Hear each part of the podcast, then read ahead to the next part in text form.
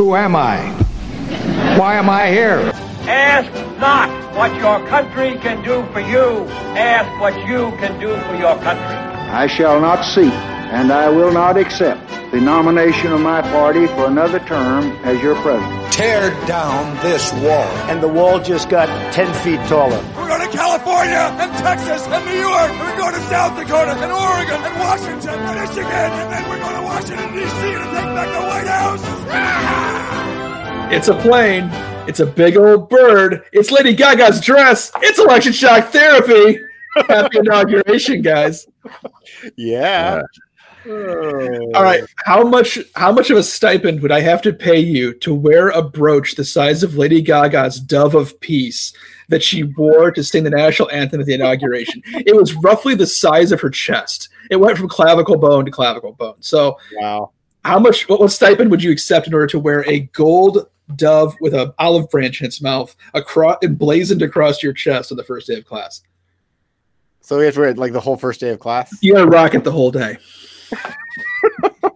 Can we explain we're being financially nope. remunerated? Nope. Oh. You, you just got to own it. Got to own it. Like million dollar butt ones, isn't it? Uh, you do it for less than a million, though, right? Uh, yeah, I would. Yeah. yeah. I don't think I can afford not to. I'm an academic. so, uh, the inauguration certainly had some memorable moments, not limited to the sartorial choices of one Lady Gaga. Uh, we want to review just what you guys took away from the inauguration, but we want to get past the actual ceremonial event. Talk about what some of the first uh, um, days uh, will look like for the Biden administration, what some of the early legislative priorities will be, and um, because uh, there's still a lot of those things influenced by the prior occupant of the White House we're also going to talk about the looming impeachment process uh, for Donald Trump and where that leaves the Republican Party, uh, which is now um, has lost both control of the House and the Senate, as well as the presidency, and what the future looks like there. So, guys, first things first, just real quick. Uh, takeaway moments, highlights, other updates that you want that you want to find memorable um, from the inauguration time period itself. Yeah, I mean, I thought this was a very, um, it felt very normal, other than the, of course, the parts where there was distance and masked, right, and, and yeah. not a lot of people. But in terms of the kinds of things you saw on stage, it felt normal.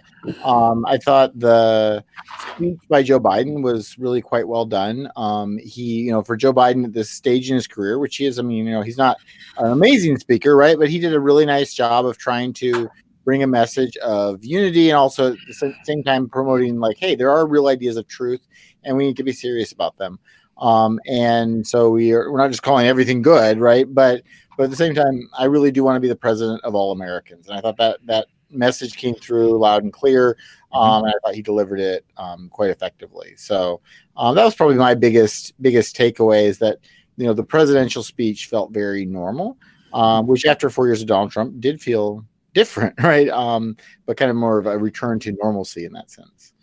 Yeah, and one of the things I thought was interesting is, I mean, even in inaugural addresses, you know, there's always some talk, you know, except for Trump, there's always some sort of talk about unity and the importance of democracy. But, but it was interesting, you know, given the events that we've had over the past, you know, few weeks, um, you know, you could tell there was a, still a different tone to it, right? I mean, the plea yeah. for unity was much more prolonged, um, much more earnest. Um, so almost you know i'm pleading with you all to you know let's lower the temperature let's defend the truth let's bring about healing and restoration let's honor the constitution democracy is precious and it's fragile but it's prevailed but we need to protect it right you know yep. let's let's make sure that he says you know quote every disagreement doesn't have to be cause for total war and a great right. quote and he just you know right. goes on along that theme you know and returns to repeatedly and i think that's exactly what was needed given given everything that has happened um, in recent days and weeks yeah yeah. There were some combative lines, though. I mean, this overall, this was a very palliative speech, but uh, as someone who studies terrorism, I mean, it was notable that this is the first time I'm aware of in a, in a presidential inaugural address, the president calls out domestic terrorism, and of course, the president takes of, you know, part of the their oath is to defend the Constitution against threats foreign and domestic. But this is the first time the president has really leaned into defending the Constitution against domestic threats of terrorism. And yep. I found yeah. that notable. Not, I mean, obviously warranted, but very yeah. notable. Yeah. Yeah. Agreed. Agreed. Um, I also need to mention uh, this took place in and around inauguration, but was not part of the Biden uh, administration's plans for inauguration. Uh, the uh, outgoing president, Donald Trump, did issue about a hundred or so pardons uh, in the midst of his last day. One of those pardons coming, as near as I can figure, within the last hour of his presidency. Uh, and so, um, notably, President Trump did not attempt to pardon himself, nor did he pardon any members of his family. He did pardon Steve Bannon and Lil Wayne. Yeah. And, a, and a few other uh, uh, notable celebrities, but not not anyone really close to his own administration, other than other than Bannon, I think. Right. Yeah. Yeah. yeah. I mean, it is interesting for um, for the guy who said, you know, I'm going to drain the swamp. Well, he came in and used parlayed his office into sort of you know personal wealth right yep. and has continued to string along his supporters to donate to him because mm-hmm. he's their last best hope has right. raised hundreds of millions of dollars which he still of, possesses in his super pac by the way which he does right. right has raised millions and millions of dollars off of these lies and has gone on to pardon some of the people that have helped him do that, that have helped duped dupe his own followers and just other people who are sort of, you know, committed real crimes and are part of sort of corrupt. Washington, some of the worst, right? So, I mean, so for a guy who's going to drain the swamp, um, he only he only added to it, right? Right. Um, so it's it's um, it's a hypocrisy, really. Mm-hmm. Mm-hmm what um do you have any sense that people who support the president will see it as hypocrisy? Well, first of all, I don't. I don't think. Yeah, I mean, there there's some there are some people who are upset. So you know, notably, a lot of the sort of the people who um, supported the protest or the rioting or engaged in it themselves, they are upset that they didn't get any pardons. Right. So like we stuck our necks out for Trump, who told us to come here, and right. he didn't issue any pardons for us. He only issued pardons to his his friends or to people who had convicted, you know, been convicted of crimes. He even pardoned Democrat. You know, heaven forbid. Yeah. So. Um, so yeah, there is some pushback against that. Although I, my suspicion, just based off of the reactions I've been seeing, is that most of MAGA world is not paying attention to that super closely, right? Or is branding this as sort of fake news, right? So mm-hmm. um, it's not getting a lot of a lot of attention. Um, yeah. So I mean, to Matt's point, like the QAnon folks, um, I'm seeing some sort of suggestions they're kind of upset about this right? And some of them are oh, yeah. you know, shaken um, because like first of all i mean that you know biden actually got inaugurated. Nothing you know things didn't come to pass the way they were supposed to right? Um, and and yeah we didn't you know people who stuck their necks out for the president didn't get pardoned. My guess is on the whole it's going to be seen as kind of more business as usual. Presidents usually pardon people on their way out. I don't know that people pay all that much attention to most of the names on there usually there's a few that stand out, and so like you know people like Steve Bannon and Lil Wayne, but you know I think for most most of them it's just gonna be one more thing and yep get forgotten quickly. Yeah, it'll blow over. So can I? um This is a small point. I don't want to take a lot of time on this, but I am actually gonna address as a political psychologist this story that I've seen a lot in the news in the last 48 hours about QAnon. Mm-hmm. Actually, 24 hours because it's true. Journalists have been on some of the QAnon message boards. They've been watching the reactions, yep. and and they've been almost reporters that is have been almost gleeful at the Schadenfreude they're experiencing as members of QAnon, who many of whom believed or appeared to believe that up until the very last minute Donald Trump was going to uh, expose the rest of Washington as a bunch of pedophilic cannibals. Um, and was going to save the country. And when he didn't, there were posts of shock and disbelief. But let me just pause here and say, sort of an Occam's razor style, these anonymous boards that um, QAnon people are posting on um, allow anyone to post on there, true believers as well as trolls.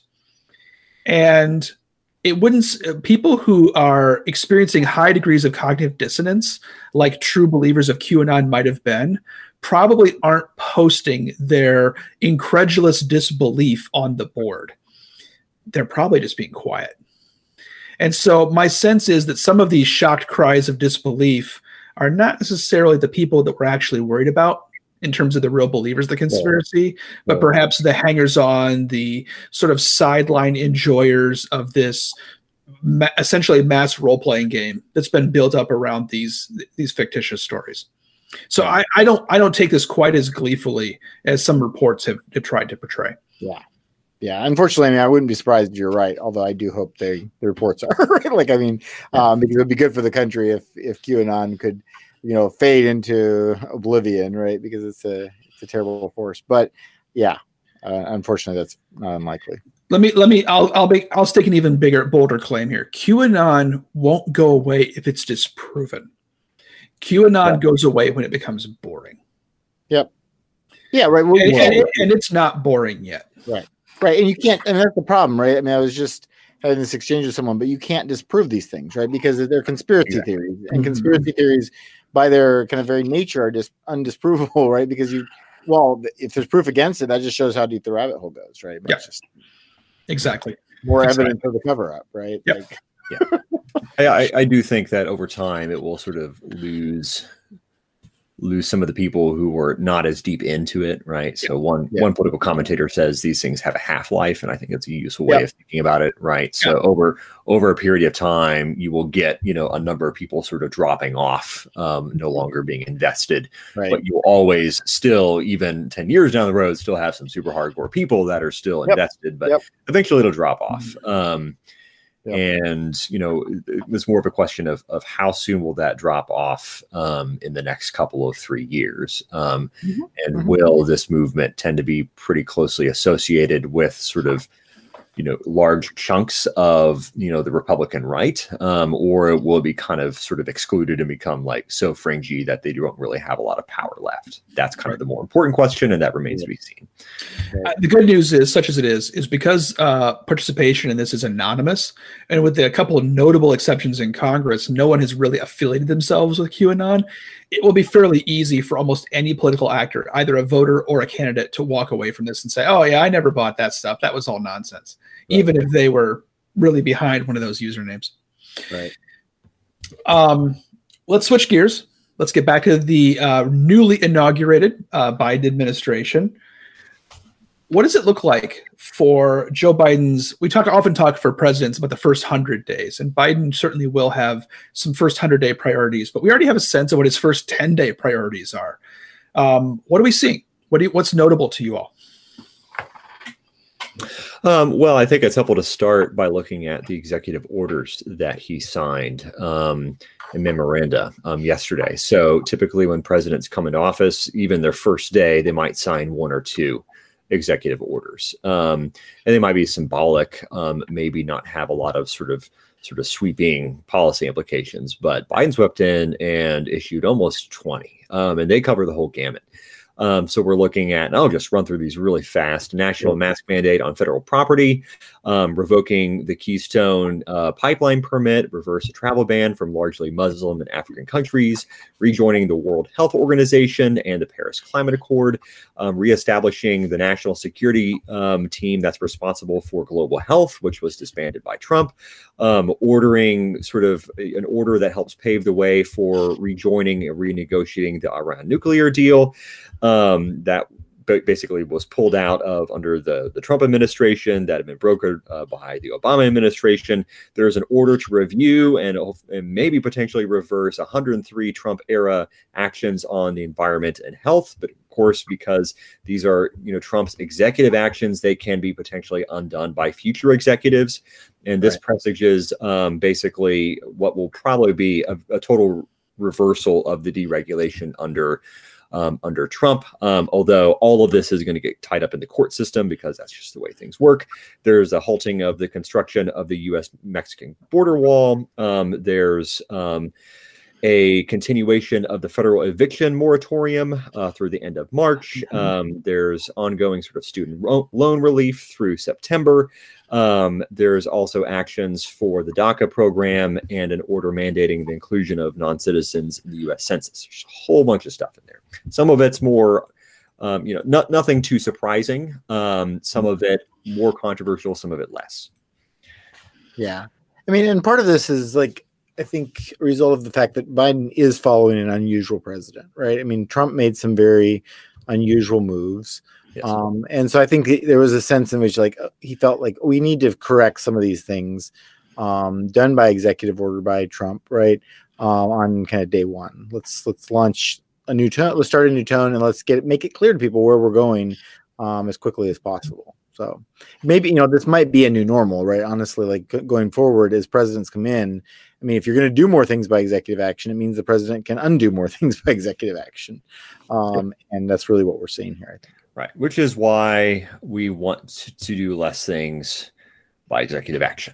Uh, I, I, will. Right. I will um, abstain from going on a rant about this, but um, but that is why you're seeing a lot of this sort of whiplash um, from yep. one presidency yep. to the next on basically almost every policy issue now. Um, yep.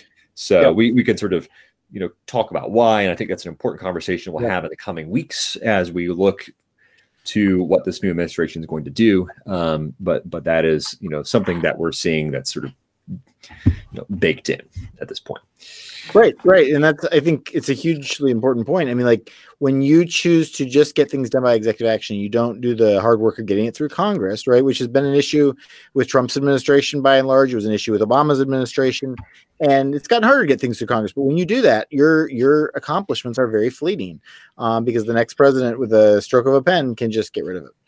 Um, and that's why, you know, like a bunch of things Trump did, they're gone.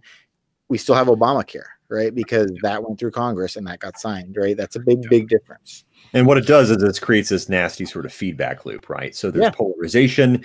That yeah. means that members of Congress don't want together get together and compromise um, right. on either side, which means the executive is like, well, my hands are tied. I can't do anything. I can't get any legislation through. So I'm going to try to do all this with sort of the executive pen, right? Yep. And then they issue all these orders, implement, and then it creates sort of a backlash. Um, and and you know the next party sweeps into office and basically tries to do everything else you know via the executive pen and all that right. just creates more polarization right? So that's that's kind of the nasty feedback loop that we're in and i don't see us getting out of that anytime soon. Yeah. Not the uh, the nasty feedback loop you just described francis fukuyama refers to as political decay. And what he argues is because we have a significant number of veto players in the american elect government meaning that we have a um, a filibuster um, minority rule in the uh, in the Senate um, because we have uh, a president who has the ability to sign executive orders because we have these polarized uh, parties. Um, this is a this is a problem for um, for political development. Um, and essentially, we're ossifying. We're moving the opposite direction of development. It's political decay, um, and so he does. He has some prescriptions for getting out of this, but they're hard and they involve a fair amount of activism on the part of, of the population to essentially demand their parties become um, less entrenched. And right. but but the the problem with that is like what you have now. I mean, I totally get all that, and Fukuyama is definitely onto something. But the, but the problem is, you know, the the population that is most activist is also the most polarized too. Exactly, and yep. as polarization increases, right. the willingness to get involved in politics in the middle decreases, right? Which is the exact right. opposite of what you want. And so even though you took all citizens into account, we, you know, right. still follow along sort of a bell curve, you might say, ideologically, for the purposes of those people who are voting most consistently and are active in their party's primaries. It's bimodal, right? Mm-hmm. Um, right. Curve. And that's where the problem is. And getting that center to basically yep. activate that's a real problem. But the problem is, as polarization increases, the center basically checks out more and more, um, and yeah. that's kind of a problem that we're in. Yeah, that's basically what Lilliana Mason says in the uncivil agreement, which I've cited on here before. But you know, like you'd think activism would be good for democracy, and in theory, certain kinds could be, but not the kind we're having for exactly the reasons you just laid out, Matt. And so I think um, I'm worried about this from international relations perspective because now these executive orders have really, as as Matt detailed, have started to impinge upon the international sphere as well. Uh, Leaving and rejoining the World Health Organization, leaving and rejoining the Paris Climate Agreements, leaving and potentially restarting uh, the JCPOA. Um, we can we can live with a certain level of fecklessness in terms of domestic policy, yep. um, although it hurts our citizens. Uh, but um, if we continue to do this at the international level, um, we may find that other countries simply don't want to play ball with us anymore. And right. we've already seen this in places like the uh, the ending of the Trans-Pacific Partnership, uh, which was. Mm-hmm. Um, done at the beginning of the Trump administration, which I don't think Biden has a window to restart the Trans Pacific Partnership. I think that ship has sailed really to America's economic detriment. Mm-hmm. Yeah.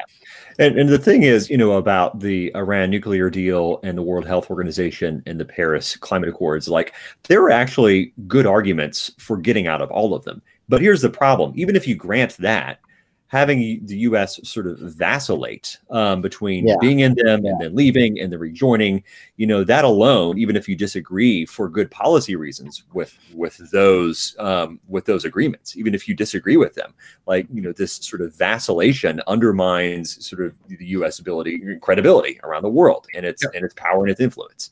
Um, and if that's something that you're concerned about, um, then you should be concerned about this vacillation. Yep. Well, let's talk about one of the things that um, the Biden administration probably has the best chance of accomplishing because it's closest to bipartisanship, and that is uh, COVID relief legislation. Now, already we're running into some problems here. Uh, the Biden administration has released their COVID relief plan. It's going to cost not quite $2 trillion. So, a deal for only $1.9 trillion, you can have. Uh, uh, $1,400 checks to American uh, citizens or American taxpayers, I should say. Um, but we're also looking at a lot of other things packed into this legislation. So there's, um, it's already politically contentious. Uh, do we think, do you think this passes? Do we get uh, some kind of additional early COVID relief bill through uh, the House and the very narrowly divided Senate?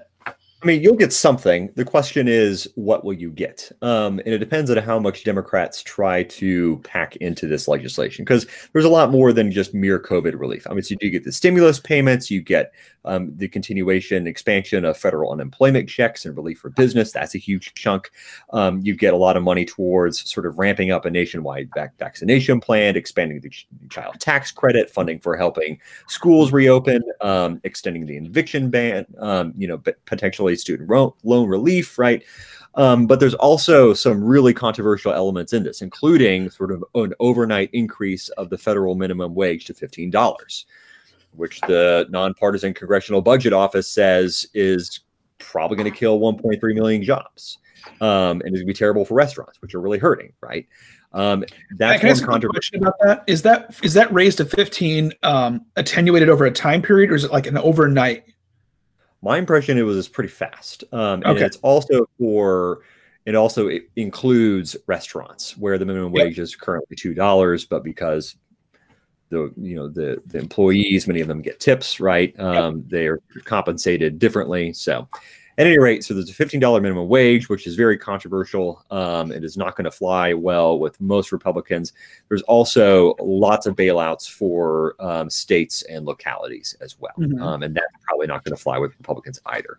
So here's the thing. So if democrats want to include these things in the package that's going to delay the package getting passed um, and it also is going to, it, at best, it's going to delay the process, but it also might mean the package doesn't pass as they want, right? Because so the Senate, you know, basically has you know this thing called a filibuster, um, which allows for, for know, members of the Senate who have a great deal of sort of personal power to basically block you know, sort of single handedly block the passage of legislation, which requires um, basically three fifths of the Senate or 60 votes to basically end the debate so there can be an up right. or down um, vote on the piece of legislation. So basically, that means on controversial things, there is a sort of a supermajority that's required. Mm-hmm. Um, and the more controversial things that you pack in, the more likely it is that someone's going to filibuster, in which case you're not going to get to that 60 vote threshold. Now, there is a possibility that the Senate could try to use something called reconciliation, which is a uh, an arcane sort of uh, parliamentary procedure by which you can um, basically not have to you can basically end debate without the 60 votes. Um, mm-hmm. But reconciliation can really only be used on sort of strictly budgetary matters. And some of these really aren't right. budgetary matters, especially right. the $50 minimum wage, which is probably the most controversial piece of this. So, yeah.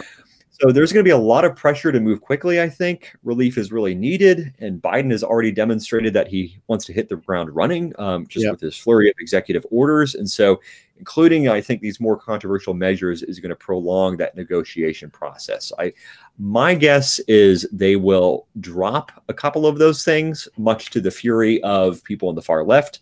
My guess is they're going to drop those things, and and this is how the thing is going to get passed. It's just a question of how long it's going to take, whether it takes a week or a month. So I'm not a game theorist, but I play one on TV sometimes, and I'm wondering if uh, one way to one way to get through complex negotiations is to always introduce the shadow of the future. So it, could you imagine where they'd say, okay, we're not going to raise the the minimum wage to fifteen dollars quickly. We're going to raise it gradually, um, and so we'll raise it, but we're, it's going to take it's going to take four years, um, and we're going to we're going to peg it out um, in increments. Is that something that could maybe get a few more Republicans to buy into this? No, no. Um, Okay. I mean, especially given the economic situation that we're in, right? So the idea is, you know, increasing it over that period. I mean, so the economic evidence for this is actually like really mixed. Um, what the effects are, but sort of given the especially difficult sort of economic situation we're in, making Yeah. it more difficult for businesses to sort of stay afloat is just going to be a complete non-starter. Uh, Right. economic times in which the Democrats had a little bit more wiggle room in the Senate, you know, where it's not a 50 50 tie um, that's broken by Kamala Harris. Um, I would say, yeah, maybe they could squeak something through, but I, I'm I'm really doubtful about it this time. Okay, um, so unless, me- unless they nuke the filibuster, um, which is possible. Let's say nuke the filibuster, in which case it's it's total war. I I don't see them nuking the filibuster over this initial piece. Not over that. No. Let me- But let me throw a different angle at you here. Um, what would what would it look like if you put the fifteen dollar minimum wage in here, made sure that it was Republicans who killed it, so that you could have an issue to run against Republicans on in twenty twenty two? I just don't know if that. I mean, certainly for some people, that's going to be a salient issue, but probably not many, right? Yeah. And if you do that now, I mean, eh, two years, most people are going to forget about it. And there's also plenty of people that would, you know, I think would probably lose their jobs over this too and would be angry. So Yeah. I, I don't think that makes a difference. So got, yeah, it does. I agree. Like, I think that's a that's a difficult one to win an election on. It just doesn't feel like the right kind of issue to really fire up enough people. Um, it's too complicated, and yeah, I, and I think it, it's just that that would be a very risky strategy. So Fair, I'll buy that. Right. In Republic, I mean, this is the thing, like, especially in these giant pieces of legislation, um, you've got cover, right? As a representative, if you say, like, I, you can basically make up any reason you want for why you opposed or ended up supporting the bill, right? Because there's so many things that, like, well, I, I had to vote for it because of, you know, this one priority that was in it, or like, I couldn't vote for it because there was this problem over here. And so it just kind of worked out that way. And that's the thing about these massive bills is you know people can make up any reason that they want for supporting or opposing it so Right. and that, that's what members of congress do routinely so Yep. Yep. Um, I uh, my last game theoretic tactic here is if you're a moderate Democrat like like a Joe Biden perhaps, and you know the left in your own party wants something like a fifteen dollar minimum wage, you let this be in your initial proposal as a sacrificial lamb. There's other things you want more than this, but you let this in here so that when you let it go, it looks like you're working with Republicans you can let the you can you can cast the blame on them. They're the ones who killed that part but gosh darn it we need the relief. And that saved other more central parts of your relief package. Yep. yeah. No i, I would say so. Um, yeah there's there's there's bigger things that biden wants to tackle other than the $15 i would think he, he would probably personally like to have it but it's it's not sort of top priority for him. Yep. Yep. Agreed. what are some of the priorities for biden that we should be paying attention to Well, um, so there's two sort of initial legislative proposals that he's made. Um, sort of one is to remove uh, a lot of liability protections for gun manufacturers. Um, so this would be so that if there was a victim of a shooting, they could sue a gun manufacturer in court and get compensation. Um, so uh, this probably isn't going to go anywhere, but that's something that he signaled yesterday as legislation that he wants to propose. I think this might be another sacrificial lamb. Um, there's also, and this is probably the more interesting one, sort of proposed legislation to provide a sort of, if I remember correctly, an eight year pathway to citizenship for all residents residing mm-hmm. illegally in the United right. States, which is estimated to be 11 million. Probably also not going to fly. Um, although perhaps there might be some sort of some sort of you know smaller potatoes sort of legislative compromise in the end on immigration. I'm not sure that I'm not mm-hmm. sure that this is going to happen. Uh, we've not had any sort of sweeping, comprehensive immigration reform for, uh, for since eternity, uh, even though it's been needed. but um, and almost everyone recognizes that it's been needed, but there's just not enough sort of agreement on what that would look like. And so I don't see this sort of flying. I think he'll try to try to sort of bring about this sort of policy goal using uh, more executive means and through the courts. We'll see how it plays out. So, but I, I think he's trying to signal that this is a priority that he has. And of course, there's infrastructure as well. Um, there's potentially an infrastructure bill on the horizon. Um, he, currently, I, last time I read, is he's hoping for a two trillion dollar spending package on infrastructure that basically includes everything you could think of. Um, but again, you know, they're going to have to potentially work with with Republicans on this. So we'll see. Can Nothing I ask you guys, on that front? Can I ask you guys to weigh in briefly on a philosophical question? Sure. All right. Are guns like cigarettes? Here's what I mean by that. Okay. Um, Good. uh, Biden want the proposal from the Biden administration is to allow, in some ways, gun manufacturers to be sued uh, for the harm caused by their products. We have allowed uh, through the last couple of decades for tobacco companies to be sued because of the danger of cigarettes and, and other tobacco products to the point that it's really fundamentally changed American society. Um, the current generation of people who can smoke, who can consume tobacco legally, um, are consuming tobacco at less than half the rate the prior generation did. We've seen right. a dramatic decrease in tobacco consumption, partially, partially, not entirely, but partially because. Um, the lawsuits against tobacco companies yielded hundreds of millions of dollars, which states have used for extensive anti tobacco campaigns. Mm-hmm. All right. If a gun is like that, if a gun is innately harmful to its consumers, like cigarettes are, then I think that there's an argument to be made that that the Biden administration has a case here that people should be able to sue gun manufacturers. But I'm not sure that a gun is is like a cigarette.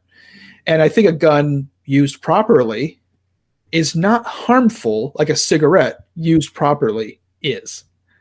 Um, and I think this is problematic if it's not like that. If a gun is more like a car used properly is a safe transportation device, then I'm not sure that we should be able the, the same kinds of liability issues should exist. Right. Well, I, right. I yeah. Yeah, I, I think so. And you have to think like what so you're gonna sue the gun manufacturers to what end, right? So you're gonna right. to get a giant pool of money to do what, right? To advertise against the purchase and the use of firearms, which is essentially what you have in the or to, or to, or to dry up the market of of, of personal of, of manufactured uh, handguns, basically. Yeah. Which is pie in the sky and would never happen. Um, yeah. so like I don't even know yeah.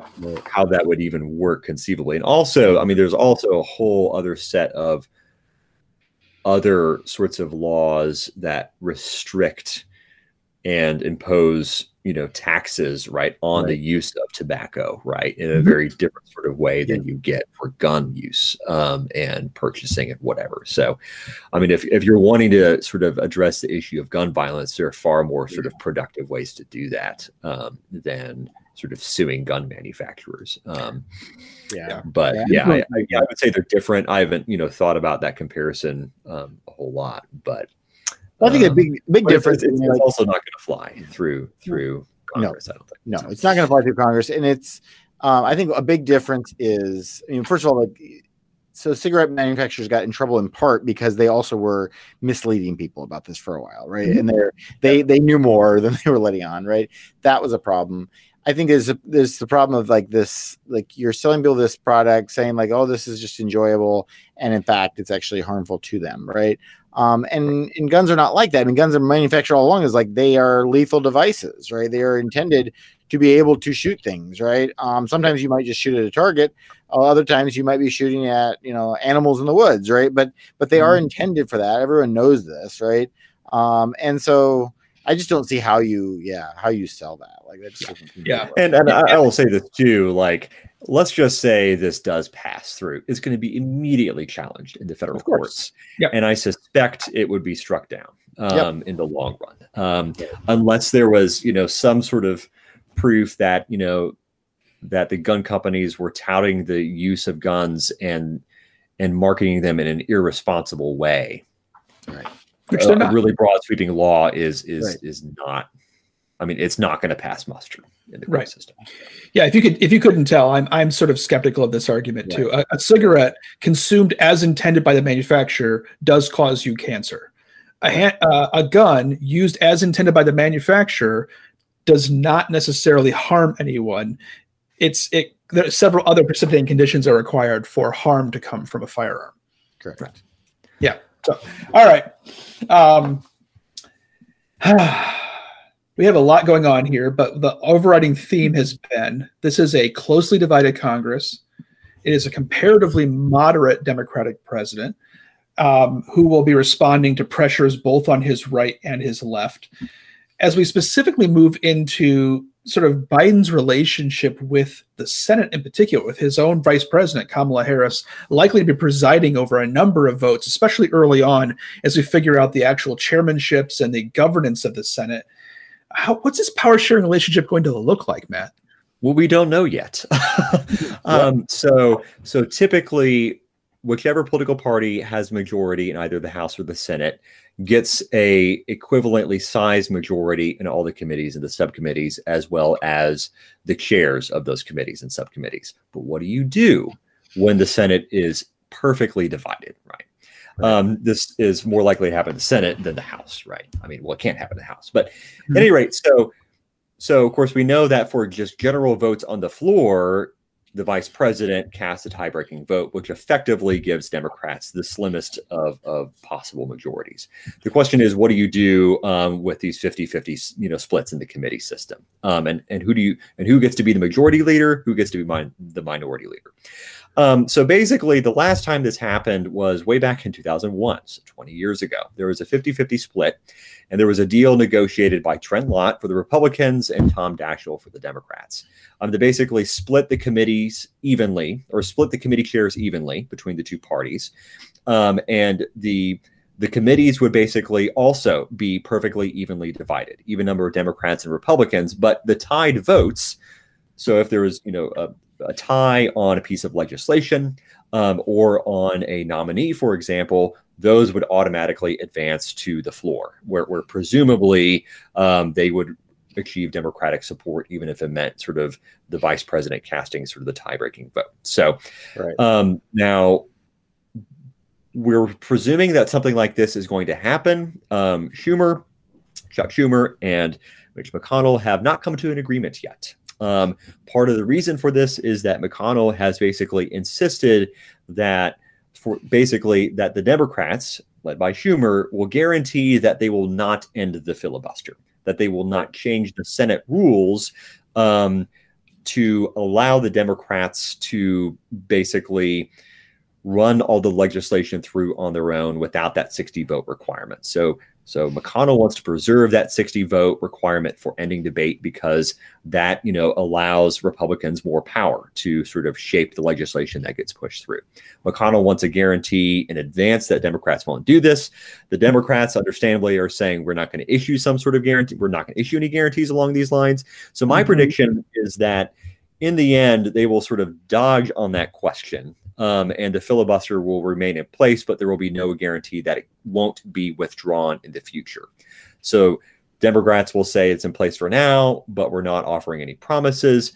And if you try, if you Republicans try to block us too much, um, we will threaten to yank the filibuster on you. Yep. Um, and I think that in turn will cause enough Republicans who are institutionalists um, and who care about preserving that sort of power, um, that will cause enough Republicans to to not try to block Democratic actions too much because they're going to want to preserve that filibuster to prevent Senate Democrats and Democrats in general at the federal level from imposing some of the more extreme things that have been floated, um, such as um, Puerto Rican or DC statehood or packing the Supreme Court or the things that they really want to avoid. Mm-hmm. Um, so I'm hoping that this will ultimately mean that the most extreme stuff won't happen and that there will be some incentive on both sides to compromise. Um, my guess is sometime in the next week or so, at the latest, you will see Schumer and McConnell come together um, on some sort of compromise um, that will sort of punt on the filibuster question in some way. But mm-hmm. but I don't have a crystal ball, so we'll, we'll have to see what happens. Yeah, who knows? That's a good good guess. I I'll throw one thing in here, which is I think the coronavirus might save the filibuster. Mm. Tell us more. All right. I could. All right. This, hypothesis. Um, because the initial round of COVID relief um, is really based on um, financial stimulus to consumers, but also to facilitating the rollout of the vaccine, which has been anemic so far. Yeah. Um, there is going to be a series of legislations which both sides have an interest in seeing passed. Yeah, you don't want to jack up the uh, minimum wage to fifteen dollars an hour, but that's that might be a canard. And so, like you, the core of that legislation is going to be pretty popular amongst all but the most extreme members of both parties. And because you have that as your basis for starting, you also need to make sure that you get that through without a question about the filibuster, which will actually build in a bit of a bridge to get the filibuster sustained. Um, and so I think that if there was going to be a time to nuke the filibuster, it would be actually pretty early on in uh, in Biden's presidency. But because Biden can't afford to do it early on in his presidency, I think it sticks around. Yeah, I, I think so. Right. Yeah, I think if they more seats, they might be more likely to nuke it, but they just don't have that. Um, right. And and also to be clear, and we said this before, and and I mean, uh, Kyrsten Sinema of Arizona and Joe Manchin of West Virginia, two senators who are sort of the most moderate of the Democrats, have come out and said we do not support nuking the filibuster. Right. Yeah. Um, right. So you know, basically, and, and because, and you would need them to be on board so that you would have 50 Democrats plus Kamala Harris voting to change right. the Senate rules, right? Although, to be and, clear, I don't think Manchin even supports $1,400 checks to American. I'm not uh, sure he does either. I, I, think he'll probably go along with it in the end. Um, right. I'd be wrong. Um, but yeah, I mean, what if it's fourteen thousand dollars just to West Virginians? How about that? yeah, exactly. Uh, actually, that would be worse. He would, he would like because then it would be on him and make him look bad. But, um, but yeah, I just think you know unless Republicans really push their luck and push too hard, yeah. and try to obstruct every single thing, which McConnell will probably keep them from doing if McConnell has any say in the matter. Mm-hmm. I think, yeah, I think you know Democrats will will not try to initially exercise the the filibuster um, nuking option. Yeah. We shall see. Let's let's talk just briefly about uh, Senate Minority Leader Mitch McConnell. Um, the one of the first items on the Senate's agenda between Schumer and McConnell, in addition to this, is an impeachment trial. Mm, yes. When's the trial going to? Uh, this is so to be clear. Uh, the House, prior to the end of the Trump presidency, impeached President Trump. That impeachment vote doesn't go away just because a new president is inaugurated. Um, a public official, we believe, um, can be impeached even if they're no longer in office. Um, and this is significant for Trump because, amongst other things, he could lose potentially, if removed, um, the ability to run for office again in the future. Right. So, what's what's what's the timetable for this looking like?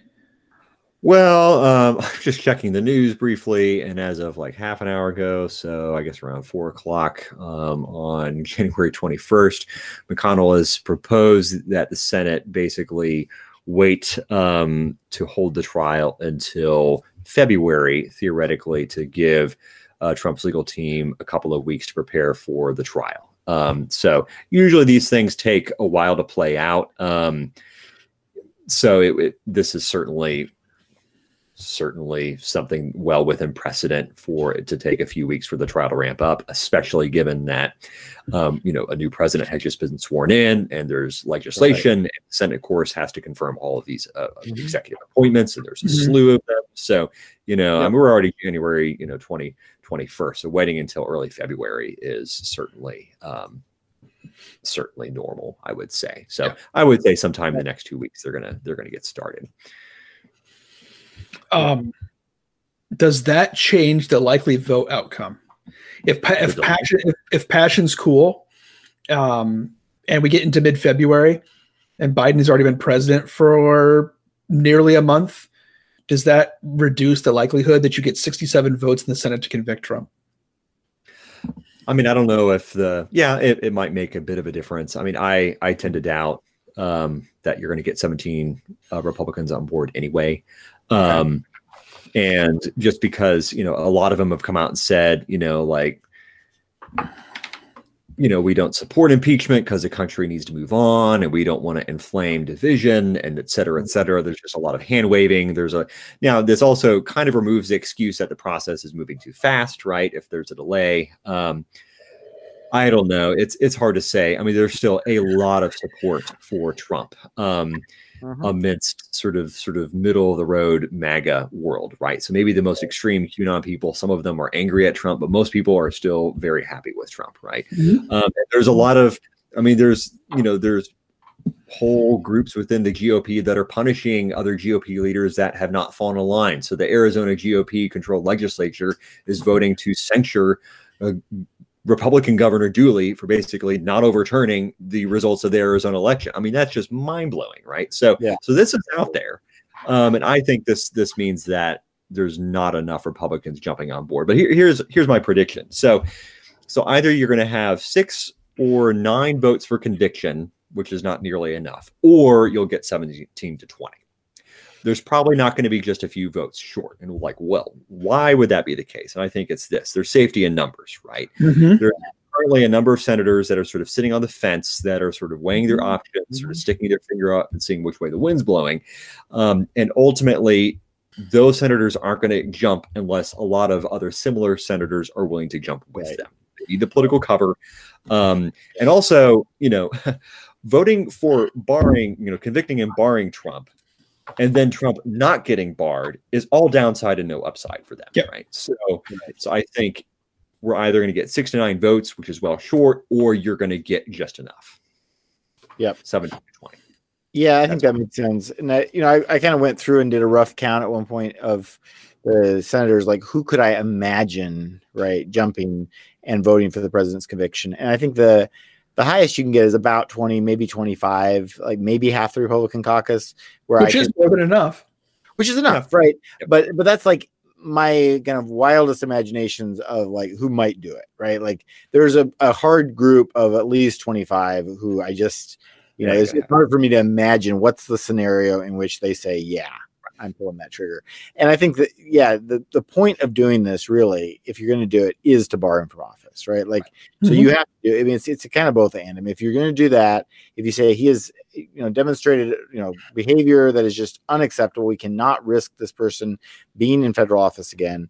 Um, then you do that. Otherwise, I mean, the, the whole exercise is sort of it's just symbolic and it is frankly somewhat pointless. I mean, he's already been impeached twice, right? Like, so you've, you've mm-hmm. made a symbolic gesture already. Um, and, you know, I, I just don't know what this does other than, you know, I kind of add more on there. When that, and in that case, that you know, I'm sort of, I, am sympathetic, sympathetic to the Republicans who are arguing like, isn't this just more division, right, for no purpose, right? So there's a purpose if you're barring him. If otherwise, I'm not sure what you're really doing because you're not evicting him from office. He's already gone, right? Like with the possibility of coming back, and I think that's the that's really the very important operative condition yeah. here. Right. Uh, we said at the top of this podcast that uh, with the loss of the two Georgia Senate races yeah. and um, Joe Biden's victory, uh, the Republicans are in the midst of uh, Matt. You called it a civil war, and I'm I, I, would certainly say it's an identity crisis.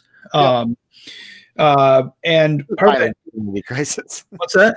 It's a violent identity crisis. A Violent identity crisis. Um, Yes.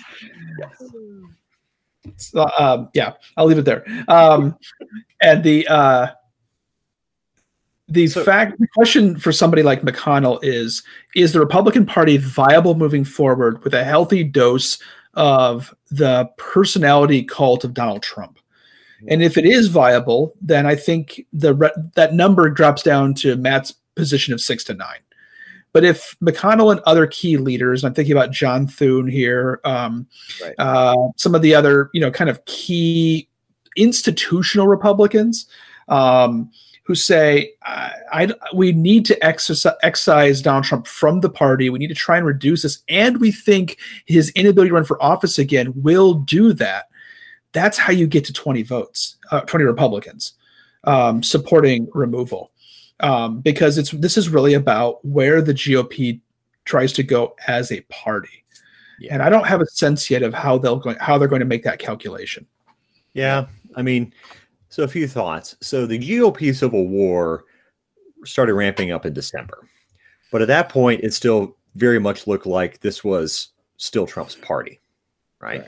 You think back to that time when, you know, GOP members were sort of running around saying like, "Oh, we have to wait for the process, and maybe there is some fraud. We should all sort of we should all this play out, right?" So Trump still had a tight grip, um, but there were still those pushing back. Well, now the Civil War um, has taken a turn, and the anti-Trump side has more allies and more energy now. So now it's it's more it's anybody's game as to which way this is this is going to pan out. Um, so back Thanksgiving, things look very different, right? So, but here's the problem, and you know, other people have pointed this out too, is like there's no tent big enough to hold people who want to storm the Capitol and launch a revolution, and politicians who support that, and you know, overthrow the election, you know, electoral college results. So, you know, there's not a big enough tent for those people and people who care about the Constitution, rule of law, norms, um, sort of normal governing, right? Like, how can you have one party that contains both?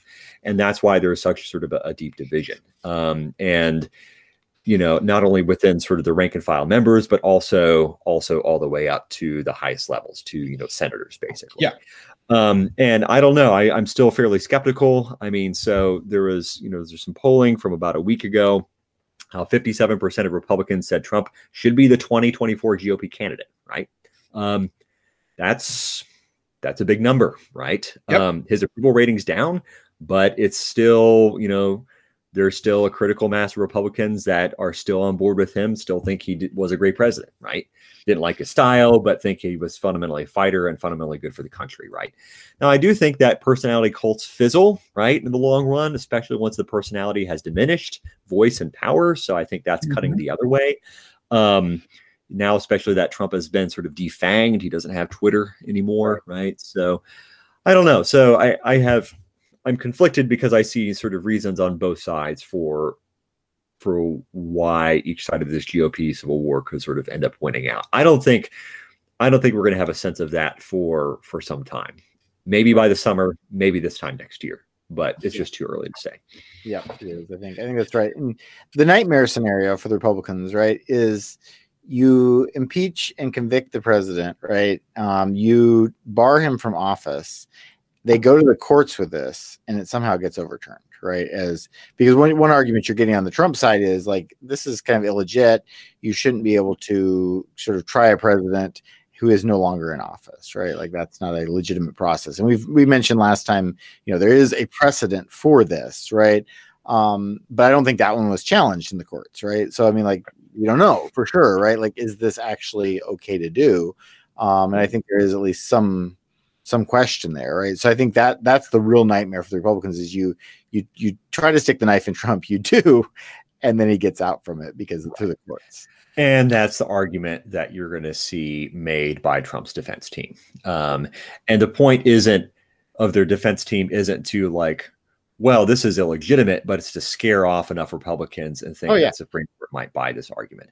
I think if this made this way to the Supreme Court, the Supreme Court would say, well, Congress is a powerful branch of government. We're not going to overrule it on a political question because a lot of times Congress, you know, the court doesn't like to overrule Congress on political questions. Um, and so I think they would let it stand actually. And I think if you go back and if you're, you know, you know, if you take an originalist approach to the Constitution, yep. look at how yep. it's developed, and I you know, mentioned this a little bit last time, I think there's good reason for them to let it stand on originalist grounds too. But yep. but even that aside, I yeah, I don't know. But again, it's still what if, right? Um, and like you said, Andy, you know that sort of little risk is going to be back their minds, yeah. Um, and that might be enough to to scare off scare off enough uh, right. senators. And I do suspect you're right about the Supreme Court but I think there's a non-zero chance that it could go the other way, and that yes. that will be scary to to senators.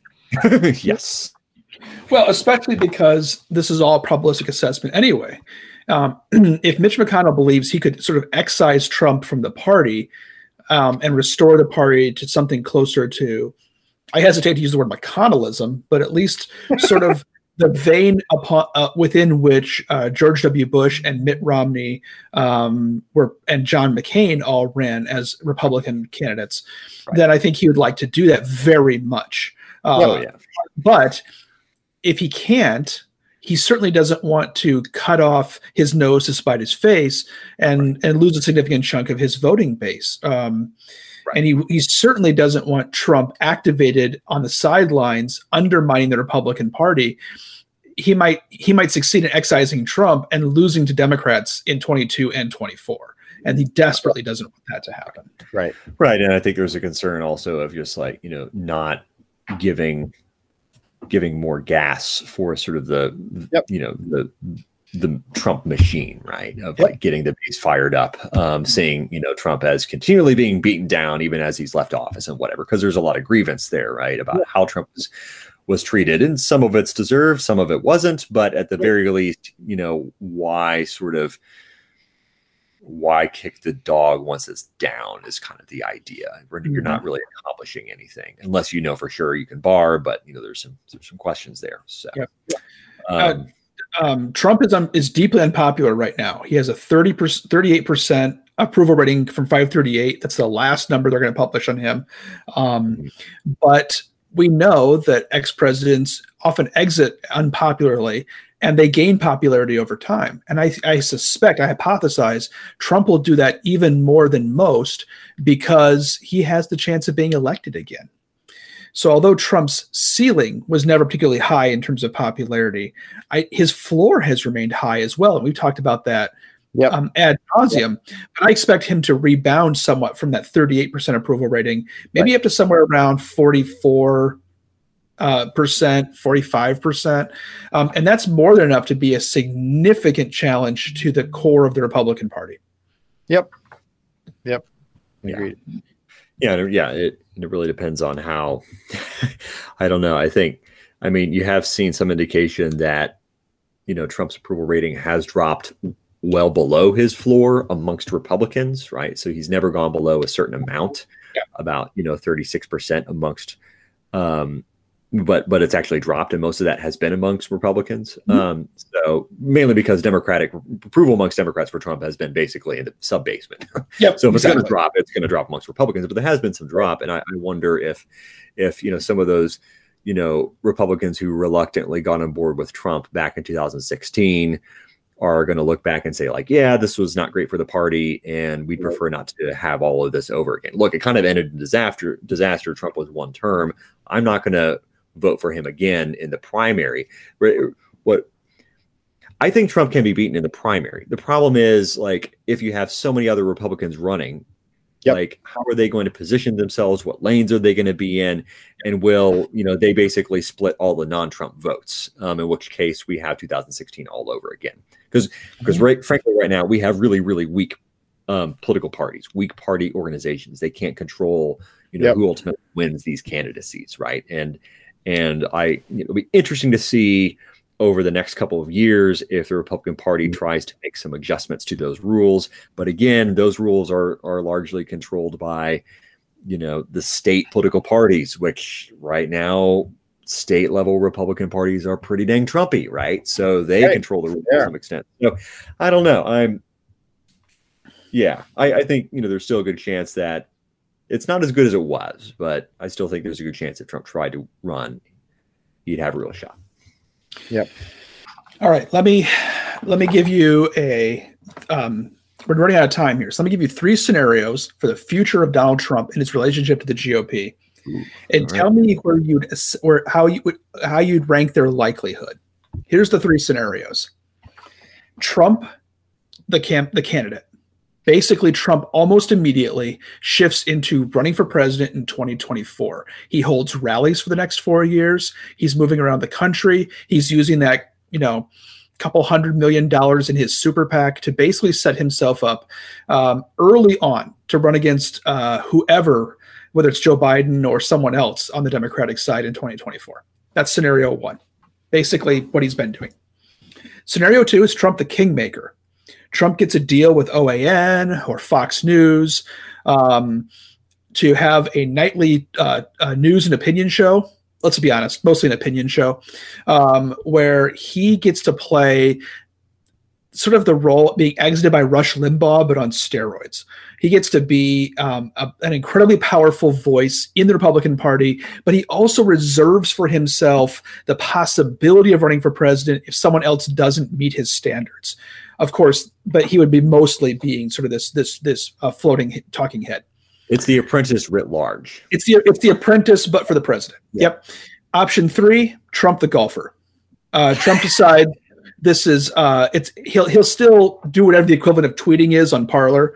Um, he'll still every once in a while give an interview. He'll call in to Fox and Friends, but his role of trying to actively be a candidate, he might hint at it, but he's never going to be serious about it.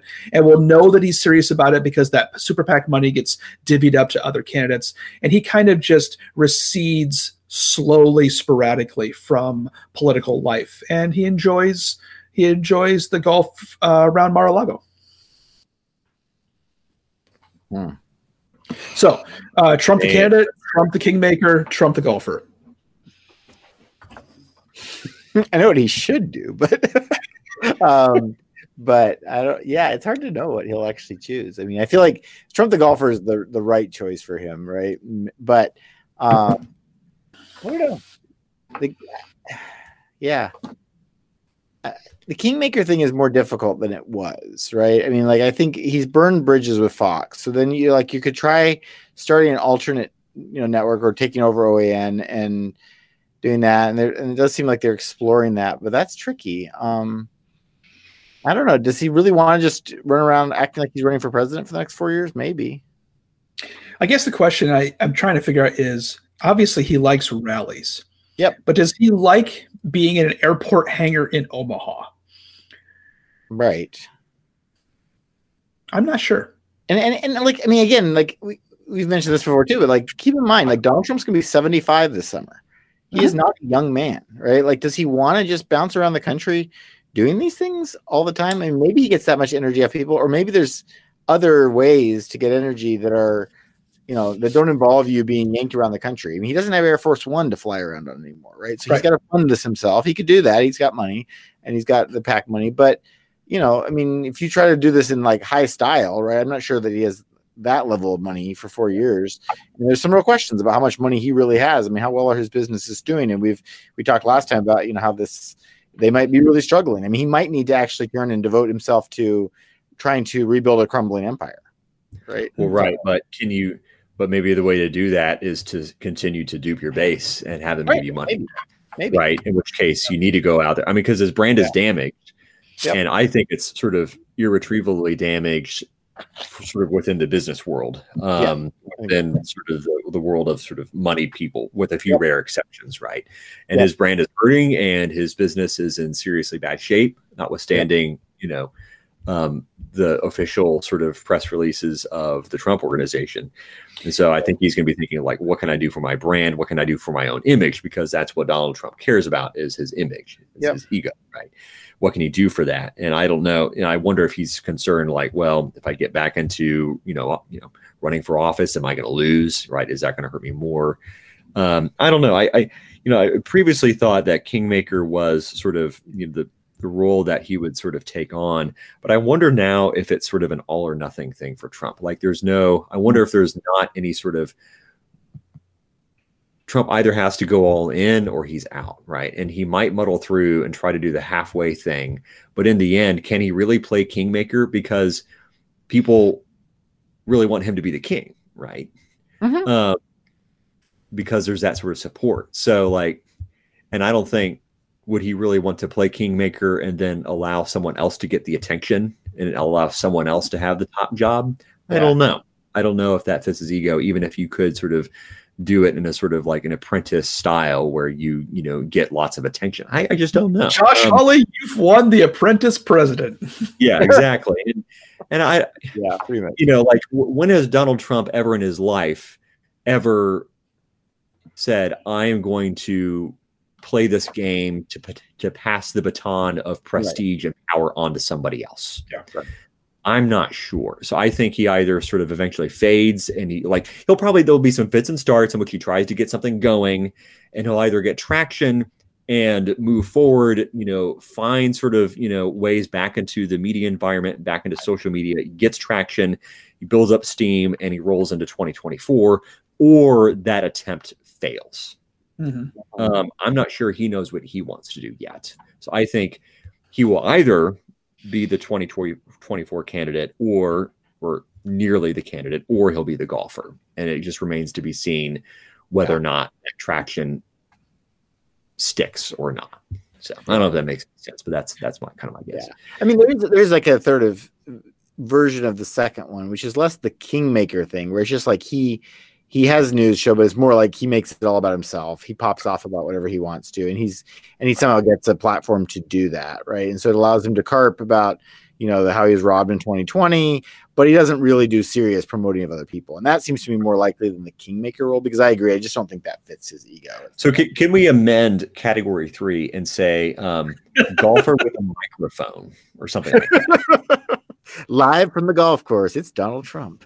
Um I assume as that at some in some way in some capacity he will be a he will be speaking into public life as much as he can because that is his default setting. I can't see him becoming a quiet living a quiet life of solitude in Mar-a-Lago. Like he will be doing he will be a he'll be somebody with a microphone. The question is to what extent do we give him that microphone? Um, he's he's off of Twitter, which was his favorite platform, but I think that's a temporary uh, um, fixture, and I'll be surprised if there isn't some other kind of electronic megaphone that he has within a year or two.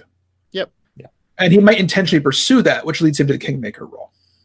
Right. Maybe. I mean, that's always been who Donald Trump is. He's always, you know, basically pursued the limelight and found ways to rehabilitate his image, even though it looked completely tarnished beyond repair previously. I mean, you can go, that was, I mean, that was Trump the man for the decades preceding his his foray into politics as he yeah. would do terrible things he'd make a bunch of enemies right and his image would be tarnished and he would find this way to sort of dodge and hedge and push back and fight yeah. and you know come out and you know rehabilitate himself yeah. um that's that's what he's done multiple times. I yeah. don't see any reason why he won't try to do that here. I think it's gonna be harder because of you know the the credibility that he has lost, right? right. Among there's so many places, you know, businesses are trying to cut ties with him. I think this is the biggest challenge that he's faced. We'll we'll see if he's up to it. Yeah, but um, well, as Trump is very fond of saying, we'll see. Time will tell. We'll see. Yes, indeed. I I'll tell you what my wish is. Um, I would be okay if Trump became Trump the golfer, but what I really want is Trump the golfer plus. And, and here's the thing: you guys are. Andy's a third culture guy, um, and Matt's too young. So for our for our listeners, for my I'll I'll give a shout out to my dad here. For my for my dad, for Dave Moore, one of the things I, I, remember distinctly is on Sunday evenings, we would watch something like a golf tournament or something on TV, and then 60 Minutes would come on. In 60 Minutes, the long running television news program would always end, of course, in the early 90s, with Andy Rooney. Do you guys know who Andy Rooney is? Nah, neither one, of, neither one of you do. Okay. Andy Rooney was sort of this social commentator, which basically meant he was a curmudgeon. He would get he would get like the last two and a half minutes on 60 minutes, and it would just be sort of like an editorial where he got to complain about something that he had a problem with. And it would be like, you know what the problem with roll up deodorant sticks is? You can never quite get the last little bit out. Isn't that annoying? And that would literally be the subject of one of his essays, right? It was always some little kind of thing in, in popular life that kind of bugged him that's a great role for Donald Trump, right? I um, rather than weighing in on important public matters of the day, if he just kind of wanted to launch some kind of broadside complaint about, um, I don't know, uh, um, too much pulp in his orange juice, man, I'm I'm in for that. I'm I'm totally in for that if he wants to if he wants to go down that road. So Andy Rooney, the job is yours. Like, um, I, I Sam, uh, producer Sam, do you know who Andy Rooney is? Of course, I know who Andy Rooney is. Thank you so much for uh, uh, post. I'm also the oldest person here, so yeah. post political life. Donald Trump as the next Andy Rooney. No, I have I have too much respect for Andy Rooney. What, what what's your affinity for Andy Rooney other than just being a curmudgeon? Yeah, he was good at it. Okay, he was an effective curmudgeon. All right. I'm uh, I, am suggesting that in a if Donald Trump is looking for a post political life, uh, complaining about the level of pulp in his orange juice is just is kind of the perfect role for him. Seems like rather small potatoes for such a large. He, Rooney would literally compare it, com- complain about the size of his potatoes. That would be perfect, actually. but do you actually think Donald Trump would be good at doing that? He's not a humorist. I mean, Andy Rooney was if, I, if I'm being honest, like he actually was an effective humorist at being a curmudgeon. Like that was that was a bit. Um, I don't think that I don't think Donald. I'm a I, I actually I'm a big fan of comedy. I don't think he's a particularly good humorist. So I don't think it would be. I think it would be dark and not particularly entertaining. I agree. All right. Well, well, we're back to my three scenarios then. Okay. Thanks, guys. This is fun. Um, Andy Rooney, I'm sorry to have impugned your memory. Um, you've been listening to Election Shock Therapy. Thanks for doing that. Thanks for being part of our lives these past uh, almost uh, um, well over a full presidential administration now. Um, you can always get in touch with us at uh, channel at, at uh, channel 3900 at gmail.com. That's the podcast channel. If you want to ask us a question about the podcast itself, send it to us at electionshock.therapy at gmail.com. Please subscribe to the other uh, podcasts on the channel um, Avatar with Academics, Bookish at Bethel, um, Tweet Victory. Plenty. Uh, um, the uh, uh, video store did Rashomon this week, and it was awesome. I love that movie. Uh, so uh, give us a give us a listen. Thanks for doing so. And on behalf of my colleagues, thanks for listening. Until we're back in your podcast feed again, go Royals.